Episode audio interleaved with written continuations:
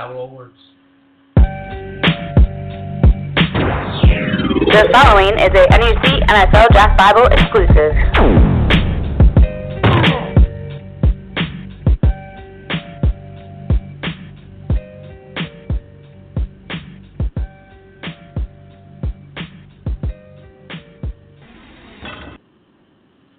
Sports Tech guys are back.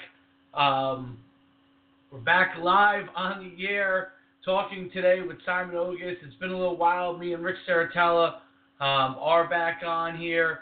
Let's uh, let's let's see if I got Rick on here right now. Rick, you on the show? Oh yeah, Dave. It's been way too long, brother. we got a very special guest on. I already see he's he's on the uh, in the studio right now. Um, but I want to just you know chat with you for a couple seconds because it's been a while. Um, so many things happening in football. I want to give you a chance to talk about some of the stuff that you're doing and working on right now. Yeah, I mean, thanks to the power of technology. I mean, we're on Periscope now. We're twitting, um, streaming via Twitter, on Facebook Live, and the power of technology. I mean, nobody's uh, working harder than the staff at NUC Sports and NFL Draft Bible. I can tell you that today's a perfect example of that.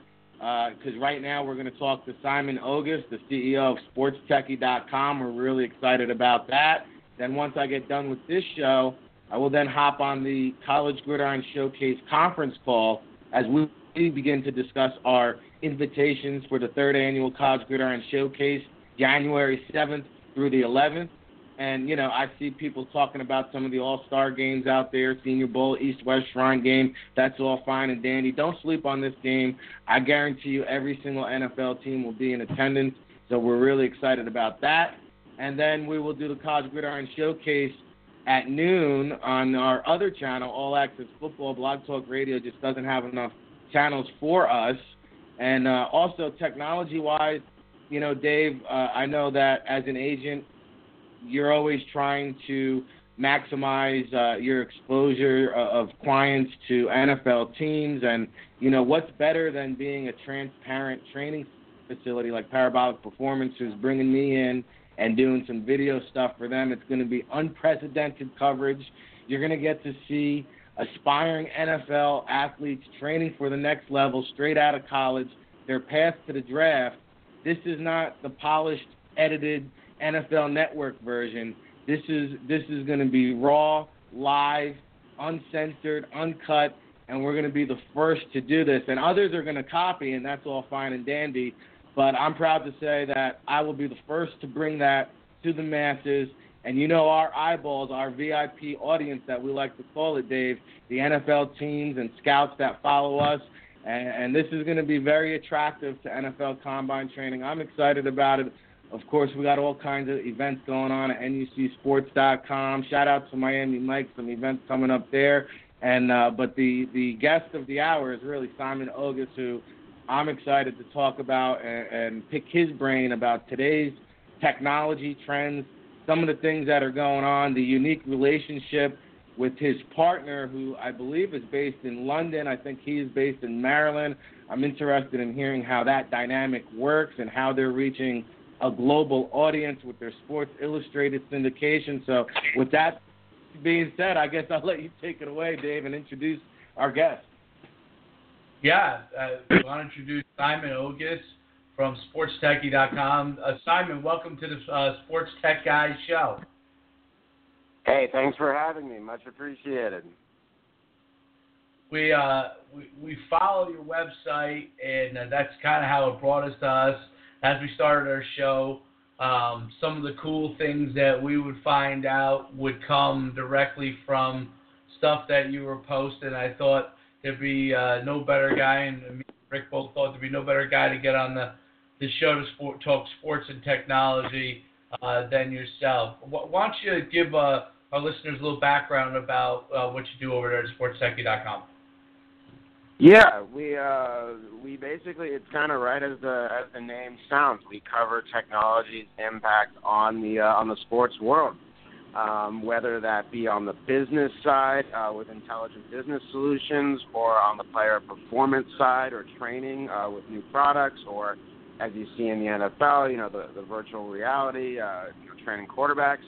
Um, technology is really changing every aspect of how fans are viewing sports, how players are not only training but evaluating themselves and preparing for the games, and also how the the stadium, the in stadium experience um, is going, and basically raising the bar to uh, to really have to you know get fans to come out to games as uh, it's not cheap and it's a it's a big time and financial investment. So technology overall is just really impacting every aspect of the sports world. And at sportstechie.com, we try to hit as much of that uh, as possible and try to keep people as uh, as up to date on the newest trends um, in all those aspects I mentioned before. Yeah, you know, I think a site like this is much needed in the forefront. I'm sure you're familiar um, with Starters, uh, Starters.co, and, and they're another group that's at the forefront of technology. What what are some of the the the interesting trends that you're you're currently seeing um, in, in technology in sports? Yeah, I mean, I think I hit on a couple of them earlier. Uh, virtual reality has really changed everything in terms of how players are training. Uh, it's really interesting from a college uh, Division One standpoint. Um, it, it, you know, there's limited practice time. There's limited reps. Uh, due to that limited practice time, um, and obviously, you know, in the in the middle of the summer, it's uh, it's really hot in a lot of uh, a lot of universities as they get ready. But with virtual reality, it's given uh, it's given not only the backup quarterbacks but also you know starting quarterbacks and other players on the field uh, a chance to get a lot of mental reps uh, and it's physical as well. You're you know you're, you're combining uh, more physical uh, some physical aspects of it to, to virtual reality, but it, it's really gotten players to be able to be a lot more prepared uh, for the games. There's no better way to prepare than to really see plays over and over again, um, you know, through the virtual reality headset, especially as a quarterback that sometimes can come into a to a game at a at a moment's notice. Um, virtual reality has also changed a lot from the fan perspective. It's still uh, not mainstream, I'd say, but the virtual reality viewing experience uh, from the, the few times we've been able to check it out has been pretty incredible. Uh, it really just gets fans, uh, you know, right for NBA, like right center court. Uh, you saw it at the Ryder Cup. Uh, basically, the, them giving, uh, you know, Google Google Maps basically mapped out the whole course, um, and it gave fans the opportunity to basically walk the course as they were there. Um, I would say the biggest trend overall is just from a player performance standpoint and a fan uh, engagement standpoint has been uh, has been virtual reality. But there's definitely a lot of other a lot a lot of other things that are you know impacting the sports world via technology. Hey Simon, you know you mentioned the in-game experience, and I saw an interesting uh, video piece the other day about augmented reality and how that's going to enhance the uh, in-game experience. And some of the examples they used were, you know, being at a game and having this headset on or these these Google type of glasses, and uh, you could, you know, scroll over to the first baseman and and maybe see his uh, attributes, his height, his weight, his hometown his college, maybe his stats, or maybe you have the uh, the pitch count over to your side, and it's not in your uh, eye line. But if you want to look to the right, anytime you look to the right, you have the scoreboard, the pitch count, uh, maybe you know your fantasy team, whatever the case may be. Uh, they they in this video they said this is coming to stadiums as soon as next year. We see some of the stadiums in Minnesota and the Star down in Dallas and some of the high tech facilities that are coming out. Talk more about the in-game experience. Are you a believer in augmented reality? And do fans really want to go to a sporting event and wear a headset or some glasses while they're watching a uh, live game? Yeah, I think that like anything out there, um, it, it's an adjustment period. You know, you got to get used to, you know, if there's new tech. You know, for a while people listened to baseball games on the radio and then there was this new thing called television and suddenly you were able to watch the games uh from your from your house uh you know live video uh just like anything there's an adjustment period but you know, I I've been to plenty of sporting game sporting events. I'm sure I know you guys have as well. Uh, how many times have you had a seat sometimes where it's like, oh man, that's a really inconvenient view of the scoreboard, or maybe you see half of it, or you know, now it's getting a little different with these, you know, 90 90 yard scoreboards like in uh in Dallas Cowboys Stadium and, and in the new Minnesota Vikings Stadium and many others but you know up until just a few years ago you know the, these scoreboards weren't weren't just enormous, uh, and you know you couldn't see them in the entire stadium. Um, and I think the augmented reality that, that that's probably a little further away. I mean, if, if it was, you know, it's probably coming in uh, a little bit with these brand new facilities. Um, I would be surprised if it was like immersed everywhere uh, within a year, but you know that it's just the next step. You know, people want to, as you said, check their fantasy teams or have everything in front of them. You know, they want to know the stats of the first baseman, or you know, in a you know in a in a playoff game like last night, how cool would it be to be at the stadium? And you know, when when a Buster Posey comes up, you can see everyone in your augmented reality set uh, from the Mets bullpen. You know how they've done against Buster Posey. Uh, you know in their career or in the you know in the 2016 season and you could almost you know you know be immersed in the game even more because suddenly you have all this information at your fingertips that you're never going to you know be able to look up on your phone uh that quick I think it definitely um, will be here. Uh, it's not a, it's not an if, it's a when, but it will definitely take some some time for you know for the masses to to really get behind it. It's a it's a big change. Um, I think the virtual reality uh, itself will be kind of a good first step. It'll give people kind of the virtual reality experience. Uh, but I think the augmented reality experience as well is gonna is gonna be really important. As well, you know, with fans, it's more of a combining the virtual reality aspects um, and the in-game aspects. Because you know, with, with an augmented reality experience, you can kind of you know get up a, a seat in an NBA game in the last row and have a you know a headset on that makes you feel like you're in the front row, but you're also at the game, which is the uh, you know the next step uh, that you can't replicate uh, being at home. So I definitely see some benefits, uh, certainly to to the current you know situation at most stadiums for augmented reality, but there's also some interesting augmented reality benefits even once virtual reality continues to to become more and more mainstream. But uh, I, I definitely think it's an if. It's not. I mean, sorry. I definitely think it's a when, not an if. Uh, but it, it could be a little longer. Yeah, I mean, I think it's definitely a, a when. I mean, I believe that we're completely in the infancy of this stuff.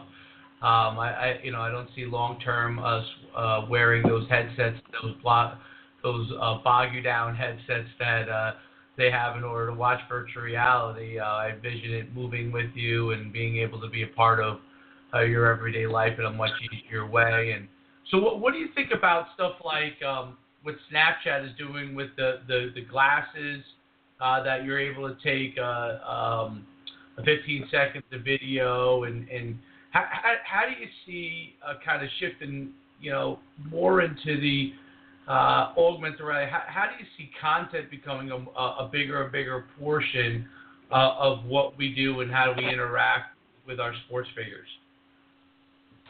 Yeah, I mean, the I haven't really dove into the new Snapchat hardware uh, that they that they came out with or announced that they're coming out with last week. But you know, everything these days is you know can be viewed in you know as obviously in different levels as content. You know, if you're anywhere and and you have you know just your phone or, or a video, a way to film video on your phone, you can get a 20 second video of something interesting. You know, write a write a paragraph or two, and you have something. Uh, you know, if it's interesting, you you have a piece of content right there.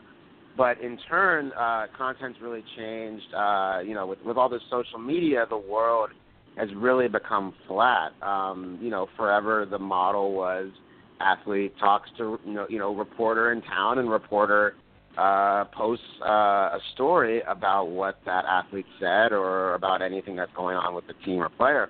But with athletes now being able to you know produce the content on their by them you know on their own or with their their business teams. Um, suddenly they can you know be an outlet themselves. And, and as you see with the top athletes, their reach is often larger than a lot of major publications, uh, at least social media reach. Um, so that's you know it, it definitely uh, changes the dynamic of, uh, of, of you know how content is viewed. You see a lot of it at Players Tribune, even, which is you know a, a media outlet, uh, not like you know someone a player posting it on their um, you know their social media feeds. But uh, but, but players now can and teams and everyone can be their own. sorry, uh, can be their own uh, news sources. So you know you're not only competing with you know, if you're the New York Times, you're not only competing with uh, the Washington Post, uh, San Francisco Chronicle, you're competing with Steph Curry himself. You're competing with Kevin Durant himself. Um, and you're competing with really anyone, uh, in theory, that can film or can, you know, open up a website and uh, and start writing. And if you're talented um, and you got something uh, pretty interesting, you know, you'll be able to be seen uh, if you keep at it. So uh, the content game is very flat, as I mentioned before, and the barrier to get in, uh, you don't need a printing press anymore. Uh, you just really uh, you need basic means and uh, and an eye for something interesting. And you know, just to follow up on that, it's interesting on a few levels because we're seeing mainstream media take video footage from users or amateur footage from people's cell phones on Twitter. We're seeing at the high school level, players making their own announcements of, of which college they'll choose. And the other recent announcement or development I saw this week was that Amazon is now going to become just like YouTube, where users can upload their own video, uh, broadcast, live stream. I, I believe that it's going to be a benefit if you're an Amazon Amazon Prime member. You'll have a free account for this, and I don't know exactly when it starts, but it seems like everybody is on the live stream video uh, tip. And the interesting thing to me is YouTube is really the one as far the only one as far as I know that you can actually monetize your live video with with ad, in ads and and after the archive and make a little bit of money off of it. But I find it the hardest to be uh, to to set up in terms of live streaming. Facebook and Periscope and such are really just a one click, one push of a button which works well for me because when I'm out in the field and I'm doing, you know, high high profile athletes, you know, I only have a split second to catch these guys. And for me, Facebook and, and Periscope, it's a one button, one push setup where YouTube is a little bit more difficult. But if you um, have the time, I, I think it's more profitable. However, I want to shift gears for a second, Simon. And if you have some follow up thoughts on that, please do share it with us. But I feel like that could be a whole show in itself.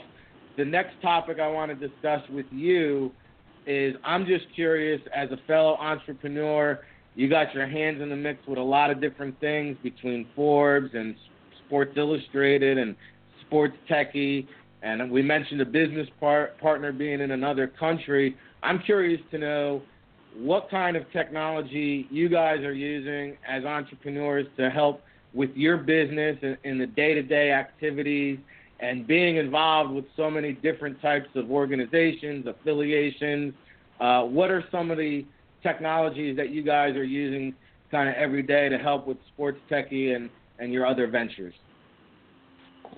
Yeah, I mean we're not really using uh, you know any advanced uh, advanced technology. I mean technology itself has really made it easy to um, to communicate with people, whether they're they're overseas, like my co-founder, or if you know it's a friend of yours that lives in the same apartment building. Um, you know, my my uh, co-founder and I each have a iPhone, so you know it doesn't really matter with iMessage where you are. Uh, you know, I communicate with him really the same way I communicate with friends. Uh, you know, locally uh, where I live uh, it, it's really enabled, uh, you know, a lot of the barriers. You know, you're not doing international calls anymore. You're not, you know, you're not. The, the the, physical location uh, is really secondary right now. You know, if you have an internet connection anywhere, uh, you, you really can can speak pretty freely to people uh, all over the world. But you know, we utilize Slack. We uh,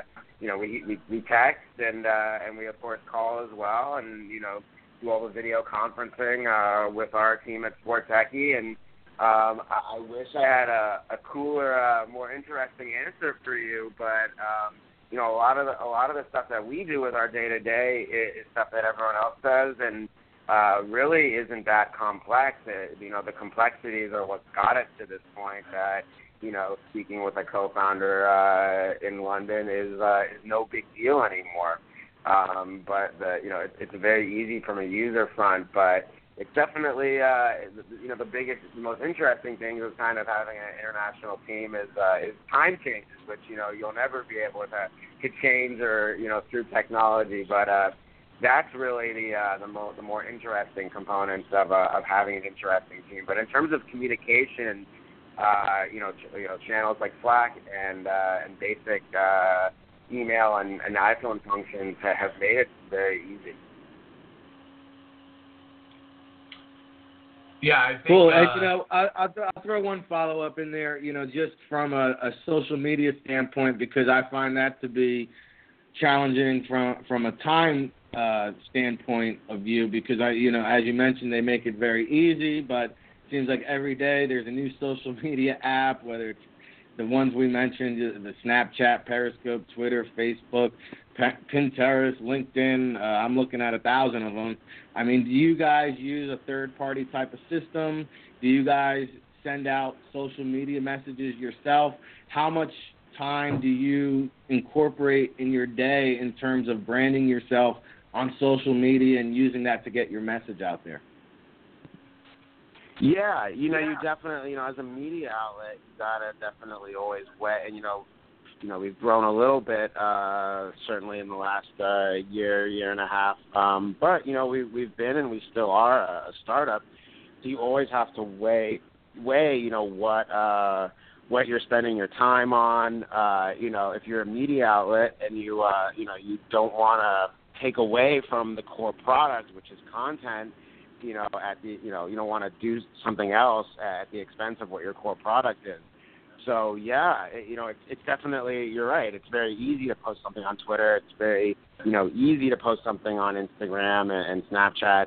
But you know that ease has made it. You know, there's a lot of people doing a lot of great stuff. So the you know the the, the, the bar you got to hit to to make your mark uh, continues to get higher, and that's where it gets difficult um, and, and that's where you always just need to evaluate for whatever business you're in um, what you know the best use of your time is, uh, what the you know the best what is your brand or your company's mission, and what are the best ways to uh, to achieve that. And for us, you know, we, we you know first and foremost we're a, we're a content site, so we have to we've always had to focus on the content. Now that we've you know expanded our team a little bit, you know we can we can open that up a little more. And uh, you know, we we're pretty active on Twitter. We think that's a great way to you know reach a lot of people throughout the day. Um, it, you know, uh, you know, we're not expecting everyone to go to our website you know seven times a day. Uh, so. The, the Twitter feed is a great way to you know have constant uh, communication with our readers uh, in terms of what stuff we're doing and stuff that other people in the industry are doing. Um, but yeah, you always got to evaluate, you know, what the best use of your time is, um, and you don't want to dive off into, you know, the eight social media outlets that you mentioned at the expense of whatever the the core mission of your business is. So it's a constant give and take. We all, of course, want to do everything uh, on all channels, but the reality of the situation is there's a lot uh, out there, and you will spread yourself too thin um, if you're in a, especially if you're in a startup type environment where uh, bandwidth isn't unlimited. I I think that's a really valid point. I think uh, the key the key is being able to focus on your core competencies and then and then uh, continuing to develop those and and trying to figure out how you make money at the same time that you're producing great content, which obviously that that's what that's what ends up keeping you going. What what are some of the, the, the big next things that maybe we can expect from you guys down the road as we start to wrap up uh, the last couple minutes of the show? Uh, you know, you say stuff we're we're getting into uh, going forward? Uh, I mean, we're continuing to uh, to get into the space. Um, you know, there's a lot of uh, cool opportunities uh, that we're exploring right now, kind of with an added team. We've been able to add, uh, you know, forever it's been myself and a, and a co-founder. His name's Taylor Bloom. I guess I haven't mentioned him once. I should. Um, he's been a, a really integral part to, to our steady growth.